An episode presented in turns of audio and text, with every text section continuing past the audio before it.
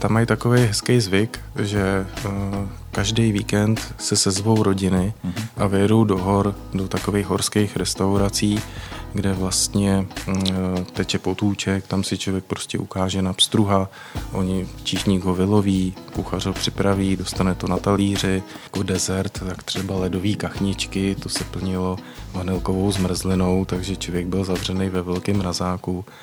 A zase na druhou stranu, jakmile byla třeba Klaudia Schiffer u bazénu, tak eh, žádný arabský kuchař nesměl na venkovní mm, jakoby bazénovou restauraci, protože ona ráda chodila eh, nahoře bez.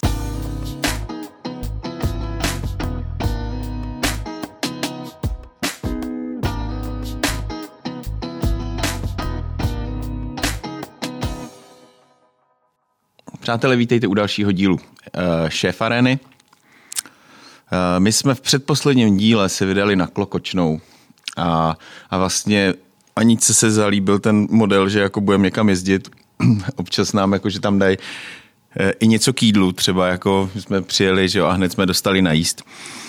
Uh, tak jsme si říkali, co kdyby jsme zajeli za naším partnerem, uh, která je, kterým je společnost Masoprofit a jsme u nich eh, v takové laboratoři kuchyňské, kde se vlastně jejich eh, klienti, zákazníci učí s, eh, s těmi přístroji, které, které Masoprofit nabízí.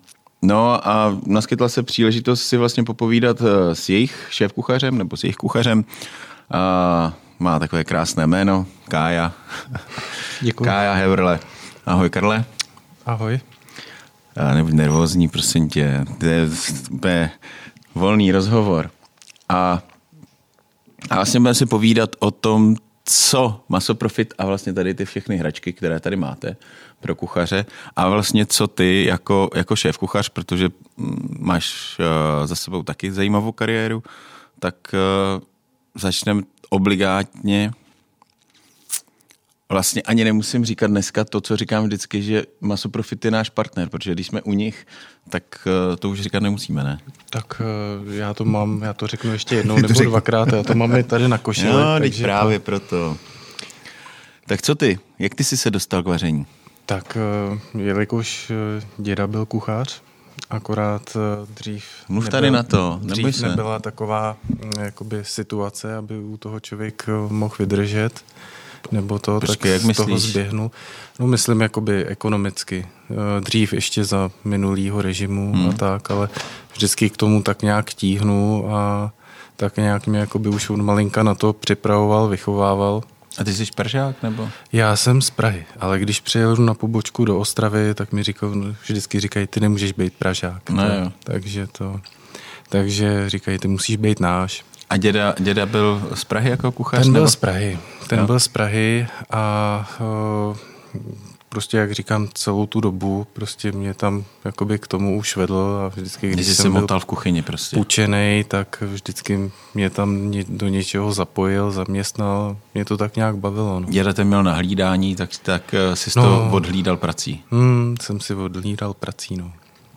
Co jsi začínal jako vařit? Takhle a... malej. Pamatuješ si to? Tak dělali jsme nějaký krémy, on dělal sl- hodně sladké věci, hmm. takže jsme začínali tohleto, to měl člověk rád, jakoby to míchání, že jo, ochutnávání žloutkový. a tak. Takže hmm. i čokoládový nějaký pěny a takovýhle ty věci. A hmm. Pak jsme se vrhli na maso, pak uh, vlastně jsem uh, se zapojil do školy, hmm. do kuchařský, kde vlastně člověk byl tři roky, tak chodil různě po praxích, to byly ještě ty 90. léta, takže eh, to byly taková ta stará garda těch kuchařů, který eh, vysvětlili, co kde je a řekli, koukej vařit a hlavně mě, hlavně mě neruš, já jdu počítat věci do skladu nebo tak nějak. Hmm. Takže vlastně ve druháku už člověk musel zastat práci kompletní v kuchyni, takže... A myslíš si, že to je dobře takhle? Ten... Já si myslím, že jo, protože jo. člověk byl do toho zený jak do vody. Hmm. První, eh, jakoby první ročník byl takový jakoby chráněný, že se opravdu člověk učil krájet, jak držet nůž a tohleto. A loupat cibuli. Loupat cibuli, to je hlavní. Naučit se krájet v prvním ročníku. a ten, kdo je jakoby zvídavý a dokáže se jakoby zapojit do té činnosti, tak už myslím si v půlce prvního ročníku už vlastně ty děti uh, koukají na ty ruce a ty, ty kuchaři by si je měli tak nějak jakoby vybrat a vzít si je tam k sobě, nějaký ty svý oblíbence a vlastně ty učí a ty, co je na nich evidentní, že chtějí krájet, chtějí zůstat u toho krájení, nemají zájem, tak vlastně zůstanou toho krájení. No. Hmm. Takže vlastně tři roky jsem uh, procházel tady v Praze hospody. Uh, bylo to takový zajímavý období, kdy vlastně byl člověk uh, prostřídal restauraci u Pomníku, u Prince, vlastně u, u pana Bauera. Hmm. A pak vlastně, když se vyučil, tak jsem nastoupil vlastně tehdy v 17 letech do Panorámy, kde byl vlastně šéf kuchař pan Ábl s panem Holubem, to byl jeho zástup. A tam si člověk poprvé tak nějak šáhl na takový ty větší akce jsme dělali, cateringy, kdy jsme dělali Volvo kapy a takovýhle ty různé akce, kde se třeba i výjíždělo na tři, na čtyři dny v kuse a tak, tak to bylo takový jako pěkný. Jaký byly začátky v hotelu, protože hoteloví kuchaři, eh, ty to... si ty mladý jako tak různě podávají, že, no. že uh, že si z tebe udělají občas si nějakou srandu. Je to tam takový volnější než v tom restauračním provozu, myslím na tohle, protože je tam všech těch lidí je víc. Tak je to větší kolektivní práce. Uh, když se nabere vlastně kuchař do hotelu, tak uh, prvních 14 dnů se učí poznávat, kde co vůbec je, aby, aby se někde našel, aby se nestratil. Jsou to teda obrovské kuchyně v těchto těch hotelích, které třeba jsou o třech, o čtyřech patrech, takže se opravdu člověk musí potom naučit rychle orientovat se. A X výtahů. Taky. Každý jezdí někam jinam. V některých se dá dokonce i zabloudit. Ale jako eh, člověk musí být jako i progresivní a najít si tam nějaký své místo. Jinak je pravda, že eh, dřív to teda aspoň tak bývalo, že vlastně eh, tam to brali kuchař rovná se nějaký věk. To znamená, když člověk přišel po vyučení, tak mu řekli rovnou, dobrý, tak ty tady budeš dělat tuhle tu práci a když ti to půjde, tak za rok, za dva uvidíme, kam tě zařadíme jako potom. Takže člověk si tam musel uh, takzvaně jakoby odstát nějakou tu svoji pozici, nebo jak hmm. to říct. Takže vlastně v panorámě jsem dělal vlastně na Morávce, tam jsme byli naštěstí jenom ve dvou nebo ve třech, takže tam po nějakých pár uh, měsících, kdy vlastně potřeboval jít na dovolenou, tak vlastně se tam jakoby člověk mohl ten obzor nějak rozšířit. No a pak přišla vlastně po nějakých letech taková ta špatná zpráva, protože člověk počítal s tím, že vyjede někam ven, se naučit něco pořádného. Tak uh, to měli kupovat Libijci tehda přes, uh, přes Maltu, kdy vlastně oni koupili jak panorámu, tak vlastně fórum, fórum uh, bývalý. Takže uh, jsem se sebral a odešel jsem vařit na chvilku do Bejrutu. Tam jsem teda vařil nějakých 8 let. S přilbou? Bez přilby. Tam, jako ono se to nezdá, ale je to pěkná země. Uh, dá se tam trávit i pěkně volný čas a mm, vlastně člověk si tam šáhne na daleko lepší produkty, než se tady v tu dobu dali sehnat. Jo. Že prostě tam jsme dělali svatby, malá svatba, znamenalo 500 svatebčanů, velká svatba, tak bylo třeba 4, 4,5 tisíce svatebčanů. Dělali jsme to vlastně v osmi kuchařích, kde se to připravovalo a vlastně dělali se tam třeba jako dezert, tak třeba ledové kachničky, to se plnilo vanilkovou zmrzlinou, takže člověk byl zavřený ve velkém mrazáku a tři dny nic jiného nedělal, než dělal 500 kachniček. kachniček. A to, takže jsme si tam hráli se spoustou věcí a podle daného menu, tak prostě eh, ryby čerství, měli jsme tam obrovský akvárko prostě v kuchyni. A to bylo v rámci toho, eh, že eh, vlastně oni to koupili Korintia, že jo? Nebo šli ty hotely pod, pod Korintie, jestli se nepletu, je no, to tak? Šlo o to, že kdyby člověk potom šel s tím rezumé, že jde z hotelu, který má libijský majitel, hmm. tak by se to nemuselo v téhle zemi jakoby líbit, co se týká na zaměstnání, a Bejrutu, jo? Uh-huh, že by si to člověk jakoby hledal hůř, tu hůř práci. Tu práci. Jak jsi, jak jsi našel vlastně práci v Bejrutu? Nebo? Jak se ti to povedlo? Protože tak. jako už mám spoustu kuchařů, kde byli různě ve světě, ale Beirut je... Mm, On se tam pohyboval uh, otec nějakou chvilku, dělal na ambasádách, mm-hmm. takže uh, jsem jakoby tu zemi znal, takže jsem jakoby jenom jakoby řekl, blíž. jdu tam, mm. on tam chvilku byl, tak mi říkal, jo, tam znám lidi, jak takže jsi, člověk tam, tam měl lehký zázemí. Uh, anglicky, hmm. je to taková ta arabská angličtina a první, co je, tak vlastně my jsme tam byli čtyři Evropani v tom hotelu a k ruce jsme měli vždycky osm místních kuchařů, ale tu evropskou kuchyni jsme museli tak nějak trošku jakoby učit, nebo uh, hlavně je přizpůsobit a krotit je, protože hmm. oni jsou jako malí děti, takže první, co je, takže když člověk začne řídit, tak se musí umět uh, nadávat. Tam se jezdí vpravo nebo vlevo? Tam, tam se jezdí všude. Uh, tam se jezdí všude, tam nejsou pravidla pravopisu. Takže jakoby dali tam semafory, jezdilo se na červenou, na zelenou, na oranžovou, takže za, za týden nemuseli vypnout a dát zase zpátky policajta na křižovatky, protože semafor nemá takovou autoritu. Takže v Bejrutu jsme měli francouzskýho šéf-kuchaře, nás potom v každé restauraci byl jakoby jeden evropský kuchař, který tak nějak to krotil a vlastně uh, jsme tam s nima připravovali, takže... A co první... to byl za podnik? Byl nějaký Regency jako... Palace Hotel, to znamená, byl to takový lepší hotel pro lepší klientelu. A co tam chodil, novináři? Nebo kdo, kdo v té době vlastně v Bejrutu tak, nebo to bylo eh, nějaké v období meziválečné? Nebo... Ne, ne, ne, po té po tý válce, to bylo nějaký 96. 97.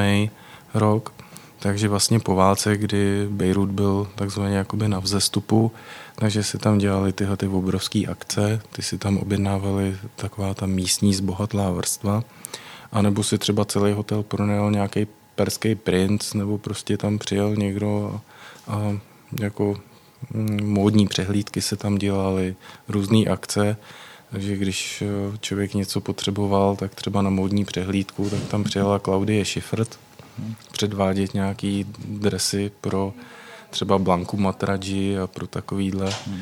tak uh, vlastně uh, chodili tam takovýhle zajímaví lidi, který tam potom člověk normálně potkával a zase na druhou stranu, jakmile byla třeba Klaudia Schiffer u bazénu, tak eh, žádný arabský kuchař nesměl na venkovní mm, jakoby bazénovou restauraci, protože ona ráda chodila eh, nahoře bez, takže by se to tam nedalo ukočírovat s místníma, takže tam museli zase zasáhnout tyhle ty evropský kuchaři a tak. Takže... Beirut vlastně, nebo vůbec ta země, tam budou hrozně velký rozdíly v, mezi bohatýma, tam že, jsou... Že, že jsou tam hodně bohatý lidi a, a vlastně hodně, vel, hodně lidí, kteří jako trpí o základní věci, ne? Nebo... Uh, jsou, ale oni si nezávidí, takže nemají absolutně mezi sebou jakoby žádný, mm, žádný rozdíly, žádná závist, prostě jsou, oni jsou takový děti, takže uh, prostě člověk ho napomene, on to udělá znovu, tak musí přijít, jakoby ho plásnout přes prsty a tak, takže je to jako práce s dětma, ale tyhle ty rozdíly, tak tam prostě, když přijedete, zaparkujete Mercedesa na křižovatce, tak vedle může spát žebrák a on vám s tím Mercedesem nic neudělá. Když to přirovnám jakoby na, to, na tohleto. Nezáviděj si majetky nebo to. Ten, kdo má, ten má, ten, kdo nemá, tak nemá ale že by tam byla nějaká závist, to ne.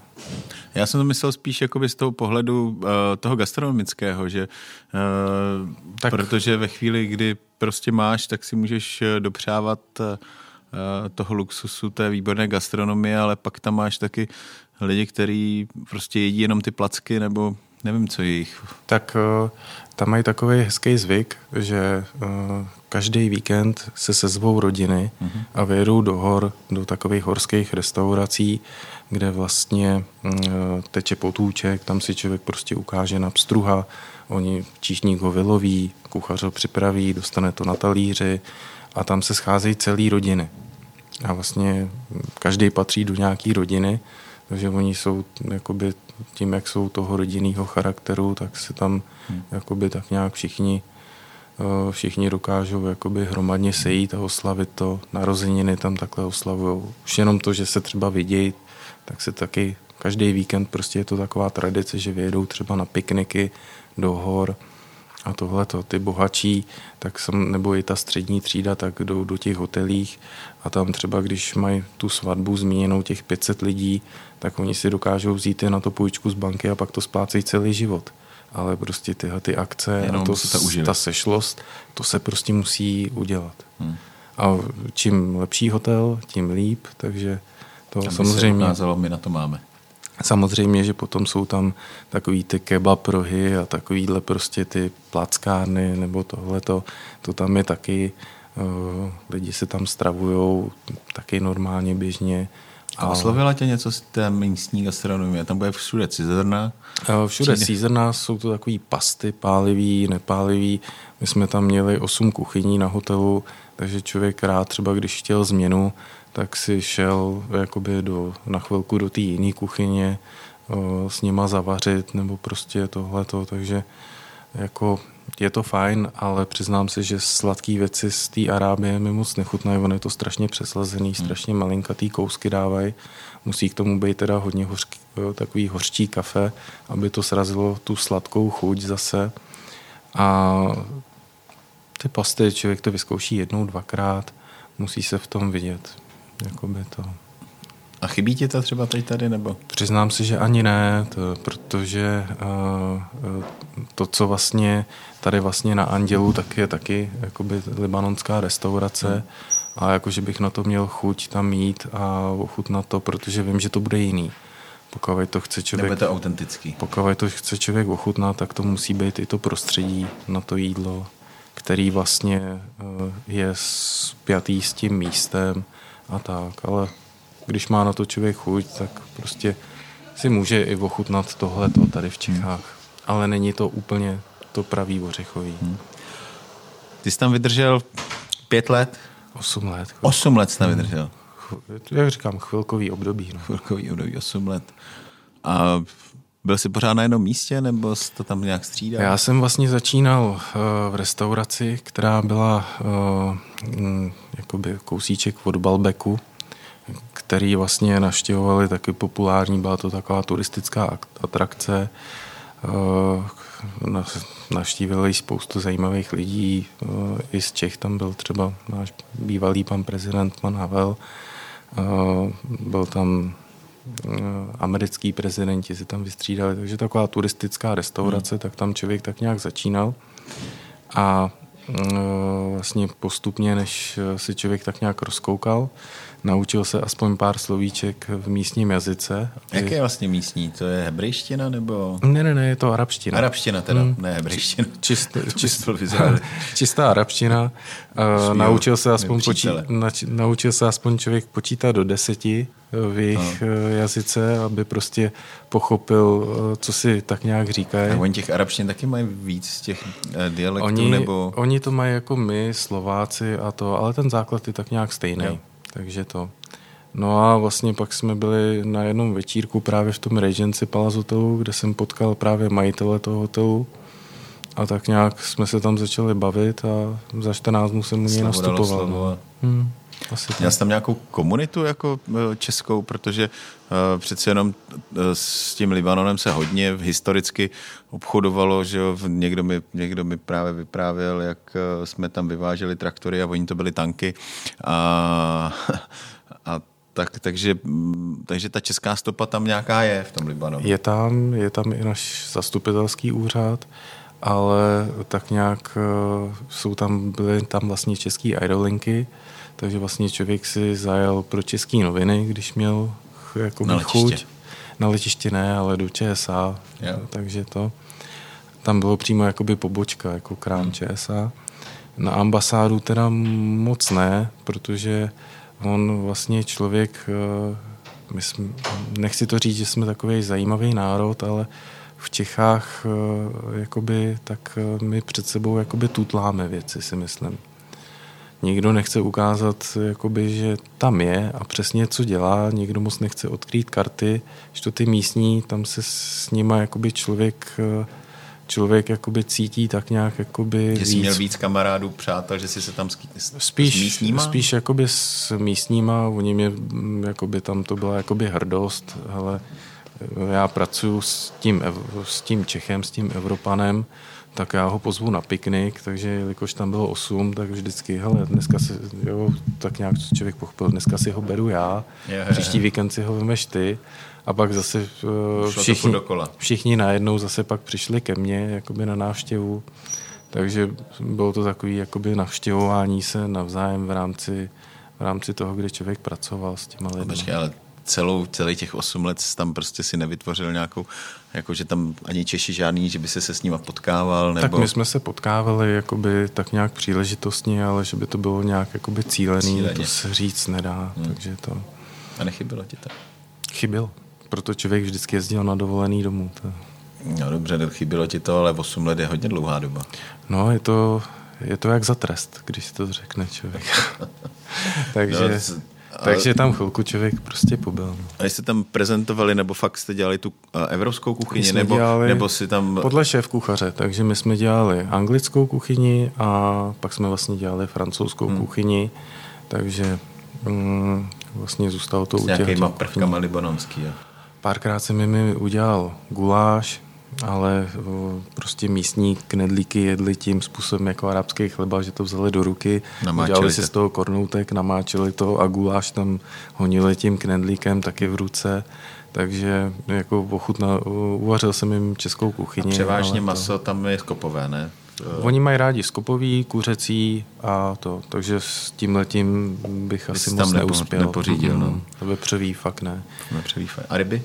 Eh, ryby hodně hodně, ale dělali jsme tam prostě humry a takovéhle ty věci a opravdu jako čerstvá ryba, tak čerstvá jako, ryba. že jsi zajel k moři do, do toho? Do... Ne, ne, ne, tam jezdili rybáři, jak říkám, v kuchyni jsme měli obrovský akvárko a třeba když jsme dělali na, na svatbu 800 svatebčanů a dělali jsme humry, tak eh, tak jste bylo to, zátoku. Bylo to takový, že se to tam naváželo dva dny.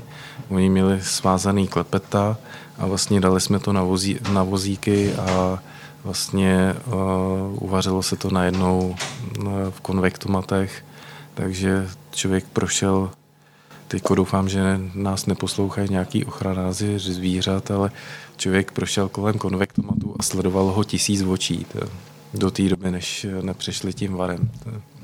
Takže jako eh, dělali se tam prostě různé akce, na který by si tady člověk ani ne, nepomyslel, že tady jdou eh, kaviárový prostě věci, lososy, prostě nespočet, šrimsy a takovýhle ty hmm. věci.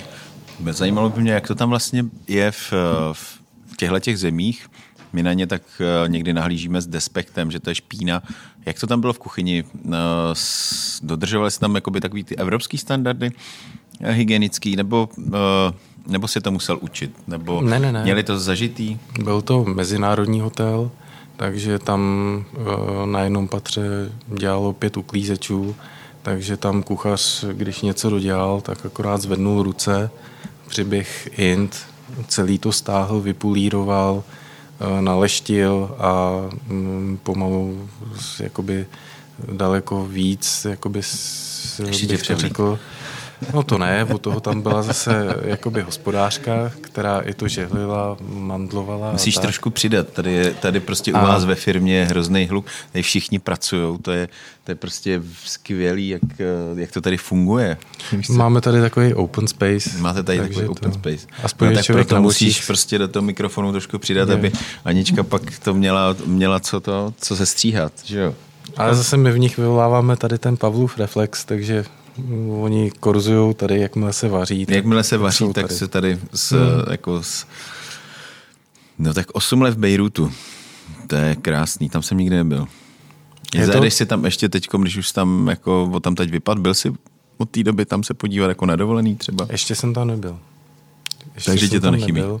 E, přiznám se, že člověk by se tam rád podíval na ty zpátky, hmm. na ty místa ale tím, že člověk prošel jakoby ještě víc těch zemí, tak hmm. Eh, je spoustu zemí, kam by se člověk rád jakoby vrátil zpátky a jenom si třeba prošel no ne, ale bys ukázal třeba doma, hele, tak tady, tady jsem Máš děti, ne? Jo, mám. No, takže by si vzal děti a, a řekl, ale tak tady, tady táta vařil. Jako, Není vybombardovaný ten hotel. Nebojím se toho. Já jsem se chvilku pohyboval i v Egyptě a tam jsem vlastně taky chvilku vařil nebo dělal. Tak ty máš, tíhneš a... téhleté jako uh, východní nebo to je dálný východ? Tak ono, nebo, jakmile se člověk naučí trošku nadávat, tak on se rád vrací na tyhle vlastně. ty zemi. Blízký východ, hmm. to je, hmm. že takže mě třeba fascinuje i třeba skočit eh, do Itálie na loď, přeplout to a projet si třeba zpátky Egypt. Akorát, že ta situace je teď taková, kdy spíš jakoby... Lidi, je hodně lidí skáče obráceně a, a pluje do Itálie. Mm, přesně tak. Bojí se člověk, že ten proti, protiproud by byl silnější, takže to... Tak evidentně se to dá sjet na gumovém člunu, když to, když, když to když Kdyby to... byl náhodou člověk covid pozitivní a vyhodili ho z lodě, tak se dá skočit do gumáku a, a, a přeplout to. to je... hmm. Co dál, co bylo teda? Beirut, no, Egypt? Pak se člověk, on se vždycky člověk na chvilku vrátil, než dostal, eh, jak se říká, fina, finanční facku a uh, já jsem se vlastně vrátil na Podbabu. Ještě když se to takhle vezmu, bylo to finančně hodně zajímavý, ten Beirut? Tak, uh, Pro představu jako ve srovnání s tím, co bys viděl tady v té době? Stoprocentně. Hlavně to člověk dostával jakoby v té cizí měně. Takže, tvrdý valutě. Uh, vlastně odsud jezdili eh, český kuchaři hodně do Německa uh-huh. a ty to měli spočítaný, že prostě když tam budou tolik a tolik, takže si viděla na Mitsubishi Pajero a že prostě přijede a to a měl prostě to na, tam hozený v kuchyni na plagátu ve skřínce, tak měl nějakou Fakt, motivaci. Je. Takže se prostě v pauzách se hrotili Němčinu, že jo. Takže člověk vyrazil jakoby tímhle tím směrem. Já jsem se potom vlastně z Bejrutu vrátil, nastoupil jsem tady v internacionálu na Podbabě. Tam jsem byl teda jenom chvilenku, asi 4,5 roku. A pak mi kamarád říkal, hele pojď, pojedeme do Jirska. Takže jsme se sebrali. Byla taková ta doba, kdy všichni odjížděli do Jirska? A to byl nějaký přelom tisíciletí? No, to byl, kdy uh, jedno euro bylo nějakých 28 korun nebo kolik. Hmm. Když to bylo vystrčené nahoru, pak to spadlo na 24. Takže ty, co tam byli a šetřili, měli našetřený nějaký obnos v eurech a už si něco malovali, co si koupí, tak vlastně za 14 dnů zjistili, že prodělali třeba 300 tisíc a tak takže se třeba potom chtěli vracet zpátky domů. A tam teda platilo zásadně to pravidlo víc, vyhybat se českým barákům. Jo. Vždycky radši bydlet, eh, bydlet prostě v irském baráku, anebo prostě v Nějakým jiném. Evropským. Jinak prostě, když eh, vlastně člověk, eh, nebo tam se většinou restaurace, kuchyni, restauratér, majitel objektu neprovozoval restauraci. On ji pronajímal. Bar, bar pronajal někomu, kuchyň pronajal někomu a vlastně jenom vybíral, on byl rentier. A vlastně my jsme tam začali pracovat vlastně s kolegou a dělali jsme pod irským šéf kuchařem vlastně nastarto, nastartovali jsme tam takový jakoby carvery, kdy vlastně jsme tam přivedli, uh, vyškrtli jsme mu irskou kuchyni a dělali jsme italskou, českou, mexický, jakoby dělali jsme mu týdny uh-huh. a vlastně uh, během krátké doby, třech měsíců se tam znásobil znásobil jako Přidej těch, trošku, těch Karle. počtu ty, ty máš furt těch klientů. míň a míň, ty, ty prostě místo toho, aby se zesiloval, tak je furt, tak já to, pojď blíž k tomu mikrofonu. Já to zkusím zesílit. To, já teda se... se přiznám, nerad mluvím na mikrofon. To, tak ho nevnímej, já potom můžeš radši, mluvit na mě. Já potom radši teda už potom řvu, to, takže na kuchyni se taky musí řvát. Takže vlastně eh, člověk byl v Irsku. vidíš, to je ještě zajímavá věc. Eh, v Bejrutu, jaká byla vlastně ta nálada v té kuchyni? Bylo tam, že, by, že se tam, bylo tam jako klasika, že se tam řvalo na lidi? Nebo... Ne, tam byla sranda. Tam byla tam sranda? To všichni to brali tak nějak s humorem. V Egyptě taky? V Egyptě tam to bylo takový jako přiškrčenější, nebo uh, takový víc utažený a tam jako by byly malinko větší ty rozdíly. No nebrali, tam vás brali pořád jakoby víc jako nad, eh, nadřízenýho, nebo jak to říct, jakoby, když byl člověk bílej, asi tak nějak. Že prostě oni jsou ty místní, takže si povídali mezi sebou a zase brali to, že ty Evropani se zase povídali mezi sebou a ty, jak se říká... Nějaká spoura tam nebyla? Ne, to ne. Zase, to čo, bylo kočírovaný zase, takže no. jako v no kuchyni a v, tak nějak A v, a v Irsku jste byli kolik v kuchyni? Tři, čtyři? Tam jsme byli ve dvou, ve dvou. někdy ve třech. Hmm. A byla to taková jako by malinká kuchyň, něco jako tady na Praze jedna, hmm. takže jenom si tam prostě člověk jakoby tak nějak eh, hrál. Šolíchal. Jako, No a pak se člověk vrátil a už tady potom zůstal. No. Pak tady, právě, tady přímo jako jo. Pak právě asi během nějaký doby tak mě právě oslovili z Masoprofitu, jestli by jsem nechtěl dělat vlastně pro ně školení pro racionál, pro konvektomaty a vlastně i pro jiný značky, které vlastně tady prodáváme. Tak eh, jsem říkal, proč neskusit něco takového a už jsem tady od roku 2006. Vždycky nerad počítám, 15 let. Takže už to nějaká taky hmm. chvilka bude. Máš takový chvilky, no. 8, 4, 15. No ono to skáče, no. Hmm. Takže no. a najednou si člověk eh, zjistí, že vlastně je mu tolik, kolik mu je. A, a co tady tak furt děláte? Dneska jsi nám ukazoval, tak. dneska jsi nám ukazoval Krkovičku, jak je, jak je dobrý uh, píct přes noc, nejenom proto, že, uh, že při pomalém pečení má mnohem menší ztráty a je to mm-hmm. prostě maso, ale že to vychází energeticky, což eh, vlastně teď bude i téma. V, v blízkých měsících energie budou řešit všichni. No, ono už to právě začalo. Já den co den, tak právě uh, tyhle ty vlastně zařízení, které jsou, tyhle ty modernější od toho racionálu, tak vlastně uh, můžou i nízkoteplotně připravovat přes tu noc, jak vlastně ta pánev, která hmm. umí uh, pomalu vařit, konvektomat taky, ale ten je určený spíš jakoby na ty pečený, masa, hmm. takovýhle ty věci, ale dá se v tom i dusit, eh, taky v tom udělám guláš, ale samozřejmě potom člověk potřebuje mít někde, kde udělá omáčku, jakmile má člověk sestavu těch, těch dvou věcí, tak de facto už potřebuje dvouplotínkový vařič, kde Akorát si Akorát se ti to nevejde. Je i varianta, že ten racionál eh, je domácí. místo trouby, tak jsou to domácí velikosti.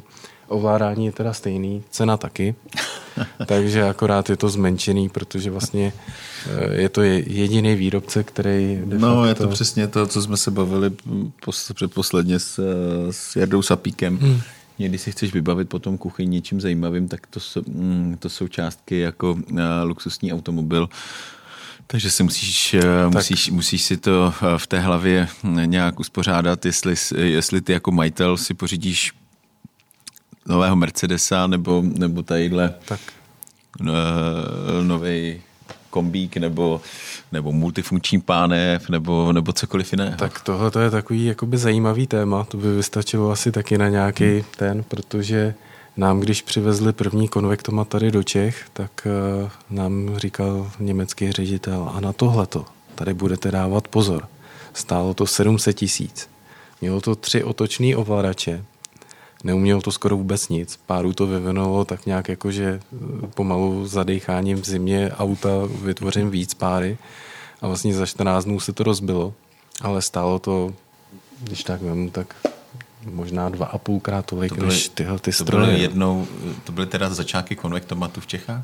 Nebo? Um, dá se to tak říct. Měli jenom tři otoční ovladače. Nějaký ale je to tři... kolikrát lepší, ale že to má tři otoční ovladače, než kolikrát. Dneska pak ty, uh, no. ty, já třeba nesnáším ty trouby, třeba mám taky doma parní troubu a ta má, ta než uh, si jenom upíct něco, vím, vím, na kolik stupňů to chci pít, vím, jakou tam chci dát vlhkost, ale stejně uh, to nenajdu, protože mi to tam nabízí ty pečící programy a pak si musím ten pečící program upravit, že? Hmm. podle sebe. No, to je právě ta druhá věc, co dřív člověk musel vědět. Eh, když nebyly konvektomaty, tak člověk vlastně mm, rozpálil tál, opek maso ze všech stran, dal ho do nějakého pekáčku, podlil to vodou, dal na to koření, zeleninu, přiklopil to, dal to do trouby. Tam to, do, tam to bylo 70% toho času.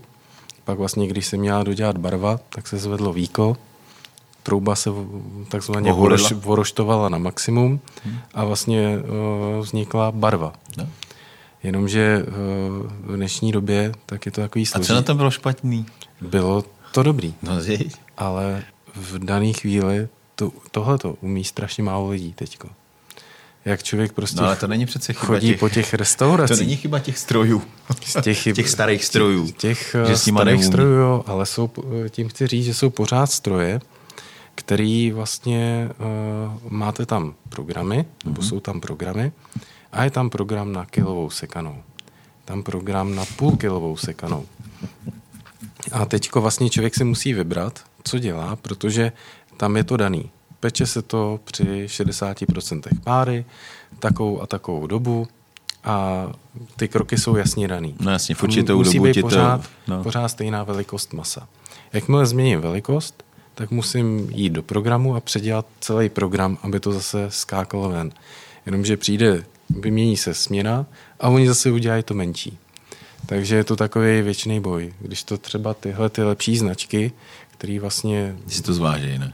Ne, tam se dá jehlička a ona má šest měřících no, bodů. Jasně, no. A jak se to zahřívá, tak ona pozná objem té suroviny a vlastně upeče to vždycky stejně a přizpůsobí i spotřebu energie, množství páry, všechno, tak přizpůsobí té potravině. Takže ona, já tam dám jenom výsledek, zavřu tam to maso, on to orestuje, udusí a udělá barvu. Když to bude ze zvířete, který, když, jak říkají kuchaři, došlo na ty jatka po svých, tak to tam automaticky třeba bude dělat hodinu a půl, dokud nebo dvě to ne, hodiny. Dokud to nebude podle, podle té jehly. A když to bude z mladého bíčka, když to řeknu takhle... Myslíš Pavla Bíčka, jo? To je jedno. tak vlastně uh, to bude hotový třeba za hodinu. Jo? Já třeba, když přijedu k domov, uh, do domova důchodců nebo pro seniory a on tam má takový ty starý pece, starý konvektomaty a tyko prostě člověk mu tam předává něco takovýhleho, ale samozřejmě ve větším a řekne mu člověk o tom nočním, no, o té noční přípravě, tak ten šéf kuchař se jako pomalu lekne a říká, Ježiši Maria, přes noc tady něco. A říkám, tak si kup kilový koleno, vyzkoušej si to přes noc, jako jsme to tady udělali, pak si to sundej, hoď si to klidně na váhu a uvidíš, že příště to budeš už používat. A většinou já s těma zákazníkama, tak si jakoby občas si, zavlá, občas si i zavláme, než se to naučí, tak je to třeba víckrát než občas, on tam vždycky něco hledá, nemůže to najít. Ale třeba mi řekne, hele, to je úplně paráda. Já, když jsem měl předtím dělat hovězí zadní, tak jsem musel přijít do práce ve tři hodiny ráno. A v devět jsem klečel před těma troubama a říkal jsem změkni, změkni, změkni. Když to teďko mi to tam dá odpolední směna po večeřích, já přijdu na sedmičku do práce, otevřu dveře, vyndám maso, mám volné zařízení, abych mohl uvařit knedlíky nebo cokoliv hmm. jiného a vlastně uh, rovnou v 9 už to tam dává do těch jídel nosičů. Takže ta doba šla úplně jinam. Já to samozřejmě chápu, tohle všechno, nicméně já tím, že jsem přesně byl vychovaný nebo vyučený v tom, že prostě jsme měli mm, čtyři nebo tři sloupy pekařských pecí po, pod sebou a v tom se peklo všechno. Prostě vybral si tam teplotu, když tam chtěl dát páru, tak si tam prostě přidal hrnec s vodou, aby, nebo plech s vodou, aby, ti, aby se ti to maso úplně no, nevy, nevysušilo. Taky jsem to tak dělal. A to byla prostě doba, kdy to děláme dodnes v domácnostech, že jo, protože ty parní trouby přece jenom ještě hmm. pořád nejsou, nejsou tak roz, rozmohlí v, v domácnostech. A a já třeba nemám tu trpělivost na to, abych se naučil eh, s tím jo, s těma, s těma čudlíkama. Jo. A vlastně, a než najdu, co chci, jo, dneska ty trouby, i když budeme se bavit o těch domácích troubách, tak umějí spoustu věcí, oni to zregeneruje ti jídlo, uh, udržuje, může ti to fungovat jako holdomat, hmm. to znamená, že, že si něco uvaříš, a než ti přijdou, eh, než ti přijdou to sníst, tak to tam strčíš a ono ti to udržuje pěkně v, v té správné teplotě s, i s, jako s vlhkostí, že to zůstane krásně čerstvé, poživatelné. Samozřejmě ta doba jde úplně otřesně jakoby dopředu a já ji nestíhám. tak uh, oni, jak to říct, tím jakoby nechci nikoho schazovat, ale už jsme to i pro nějaký zákazníky taky takhle museli dělat, že jsme museli to jídlo vyfotit a vlastně my ten displej přizpůsobíme tak, že tam bude obrázek toho jídla, toho meníčka. Toho jejich jídla. Jako toho jejich jídla. Který oni dělají. A oni jenom přijdou A zmáčknou to, co má. Podívá se, co má v ruce, zmáčkne patřičný obrázek a ten displej mu napíše, teď to tam vlož. On to tam vloží, pak mu napíše, zapíchni jehlu, zapíchne jehlu, prosím, zavři dveře, zabouchne dveře a odchází. Ono jde o to, že těch lidí, který jakoby si uvědomí vůbec, že se masu musí zatáhnout, aby se zavřely ty pory a nešla ven ta šťáva.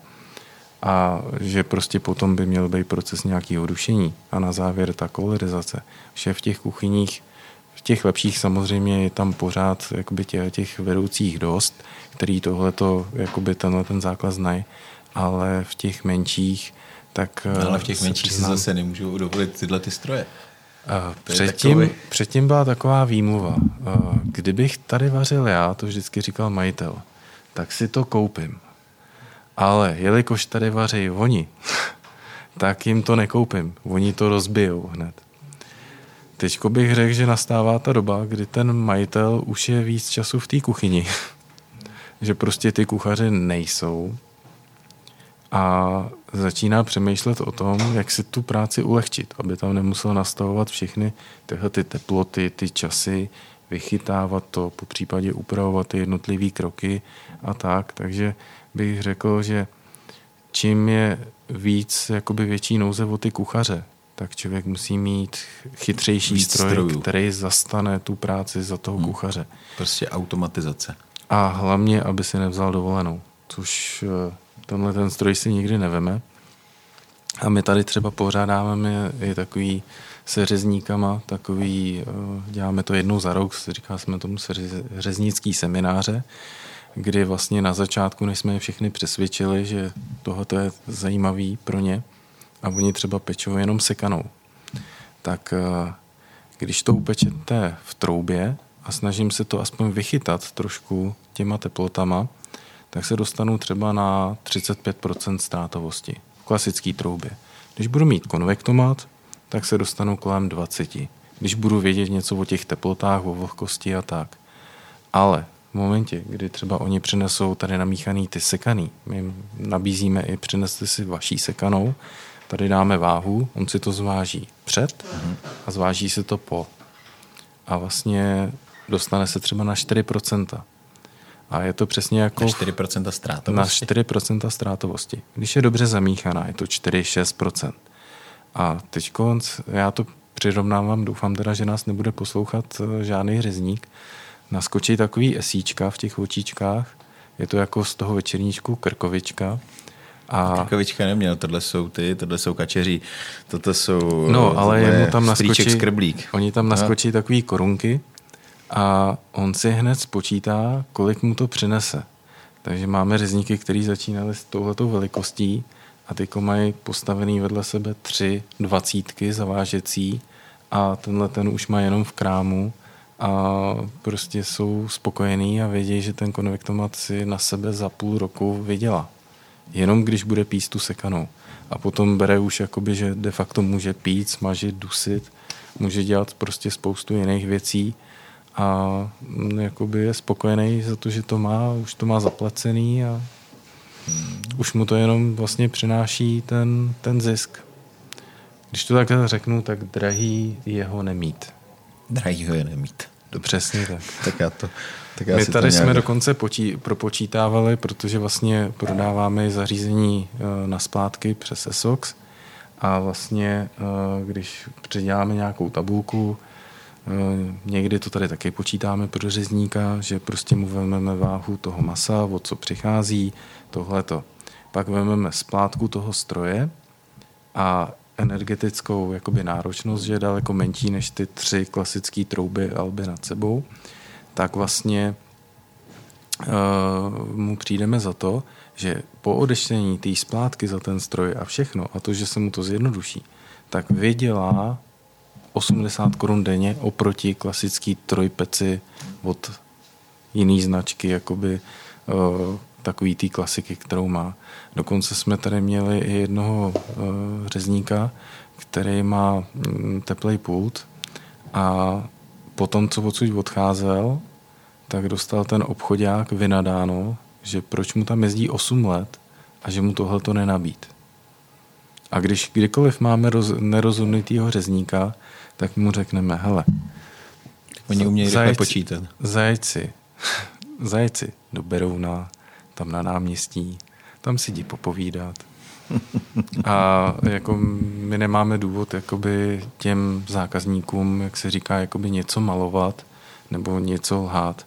My jsme od toho, aby si to vyzkoušeli, ochutnali, ať to sem přinesou, upečem to, oni si to zváží a pak rozhodnutí je čistě... Takhle vy na to jdete, přes ztrátovost. Ztrátovost, to děláte energetická chytře, náročnost. Já jsem všechno. si říkal, tyjo, jak je vy můžete přemluvit, že si řezník nemá koupit novýho medvěda, protože řezníci od jak živa, řezníci a zelináři vždycky jezdili v Mercedesech. Tak dneska nejezdí v Mercedesech, protože mají nakoupený eh, kombíky od vás. Mm.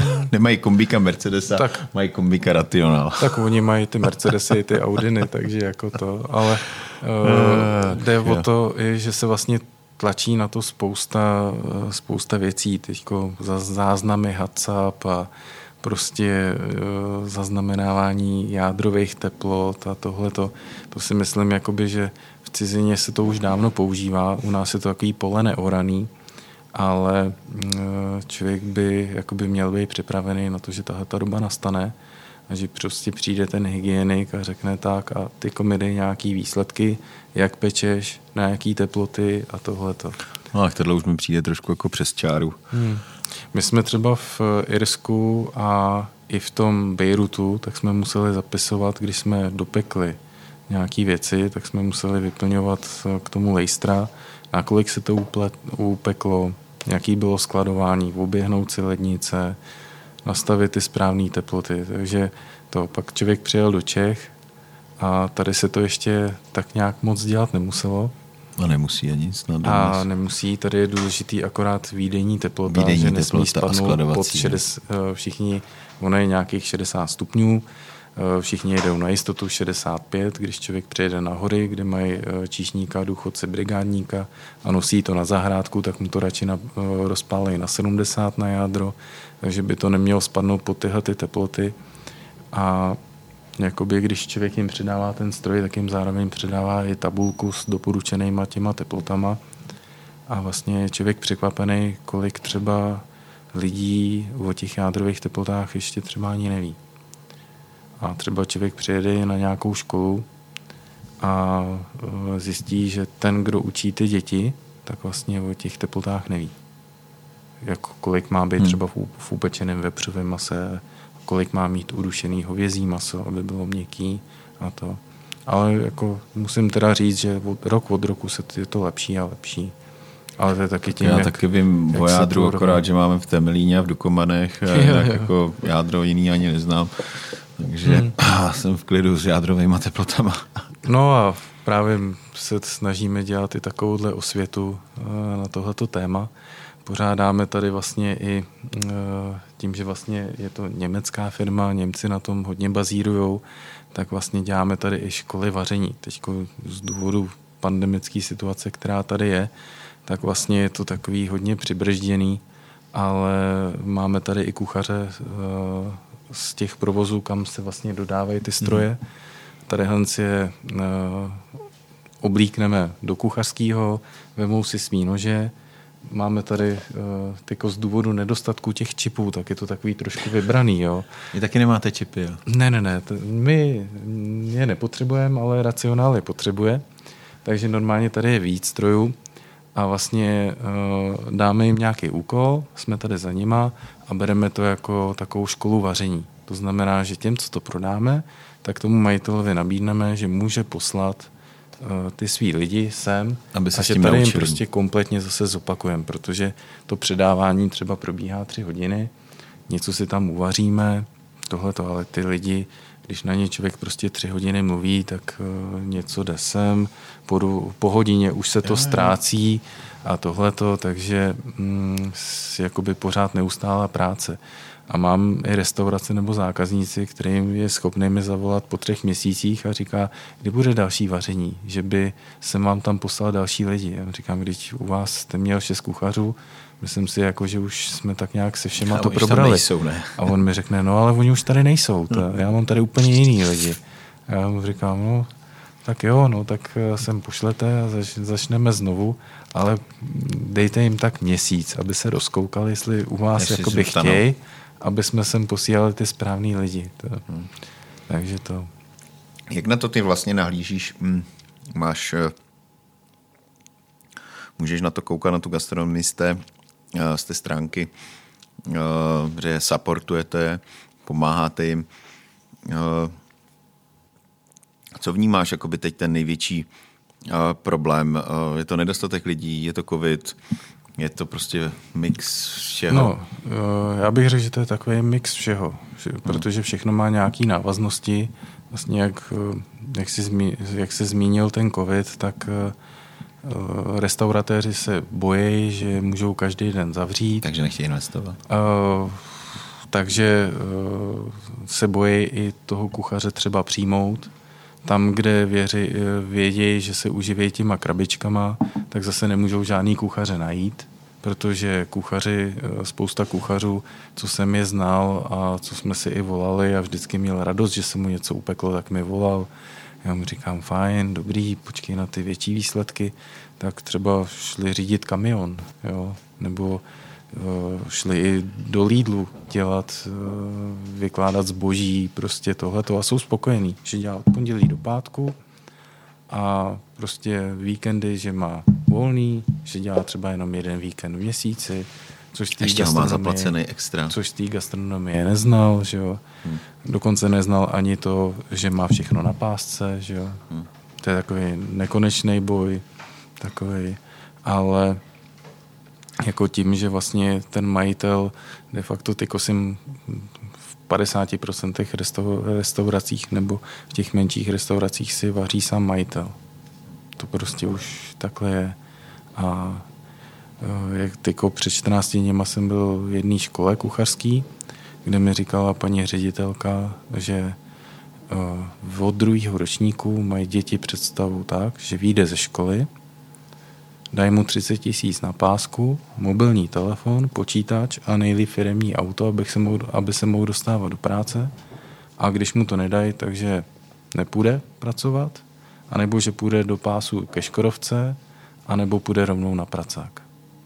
Takže takhle mají představu ty děti, protože se snažíme dělat i s učňákama, hmm. kde vlastně mají uh, ty konvektomaty a Eh, vždycky říkáme panu řediteli, vyberte aspoň 10 třetňáků, který to zajímá, o kterých víte, že u toho zůstanou a jakmile budete mít vybraný, tak nám zavolejte, my si je vezmeme do kuchyňky na celý den a budeme s nima vařit na těch strojích.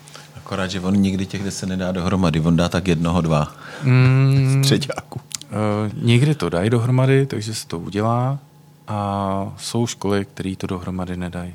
Uh. Byl jsem i na kraji republiky a tam mi říkala uh, paní ředitelka, je, to je super, otvírám kuchařskou třídu. Mám čtyři žáky, tak hmm. můžu otevřít jednu kuchařskou třídu. A já říkám, a co se tady jakoby těm dětem nelíbí hmm. jako u vás, že se vám sem nehlásí? No, to povolání, to je práce moc práce, víkendy, svátky žádný. A oni třeba mají nasmouváno, tam je kousíček Německo, tak do německého akvaparku, že tam můžou chodit i na praxi, na brigádu, jsou placený v eurech. Říká, já se domluvím s třema žákama na to parkoviště, kde jsem domluvená, že je tam odvezu a zase přivezu, ta, ta paní ředitelka, tak mi přijde jeden, a druhý den už nepřijde, hodí se marot, prostě nechtějí. A to mají i volný vstupy pro celou rodinu. No. Takže taková, prostě taková, začarovaný kruh. Taková doba a jak říkám, ty restaurace, ty to mají teď těžký, ale člověk musí myslet pozitivně, koukat se dál, takže kdy, když nemám zaměstnance, tak koho zaměstnat jinýho v kuchyni, než si to prostě nějak jakoby vylepšit tou technologií. Než ta robota. Už nechci vidět, nebo jakoby eh, člověk nevidí pana majitele, jak tam lítá, ještě přebírá fasung, ještě píše nákupy, ještě pomalu, aby to odnes ty talíře na plac a tohle to je jako strašná, strašná práce a tohle jakoby obdivuju, že se do tohoto pouštějí, ale nastává doba, kdy ta práce se musí nějakým způsobem zjednodušit. A v tu chvíli vstupujete na trh v tu, v tu chvíli uh, nevstupuje na, na, na jakoby, jak se říká, na dveře Masoprofit. My, si to, my jsme rodinná firma, nebo jakoby Masoprofit je rodinná firma, takže se to snažíme tak nějak eh, dělat ne úplně takovým tím tvrdým navoláváním a pohodě a jak je to možný a že prostě uh, nenabízíme Eh, na střikový stroje místo boilerových a prostě neděláme žádný takovýhle. Tomu já nerozumím. Boiler doma nemám.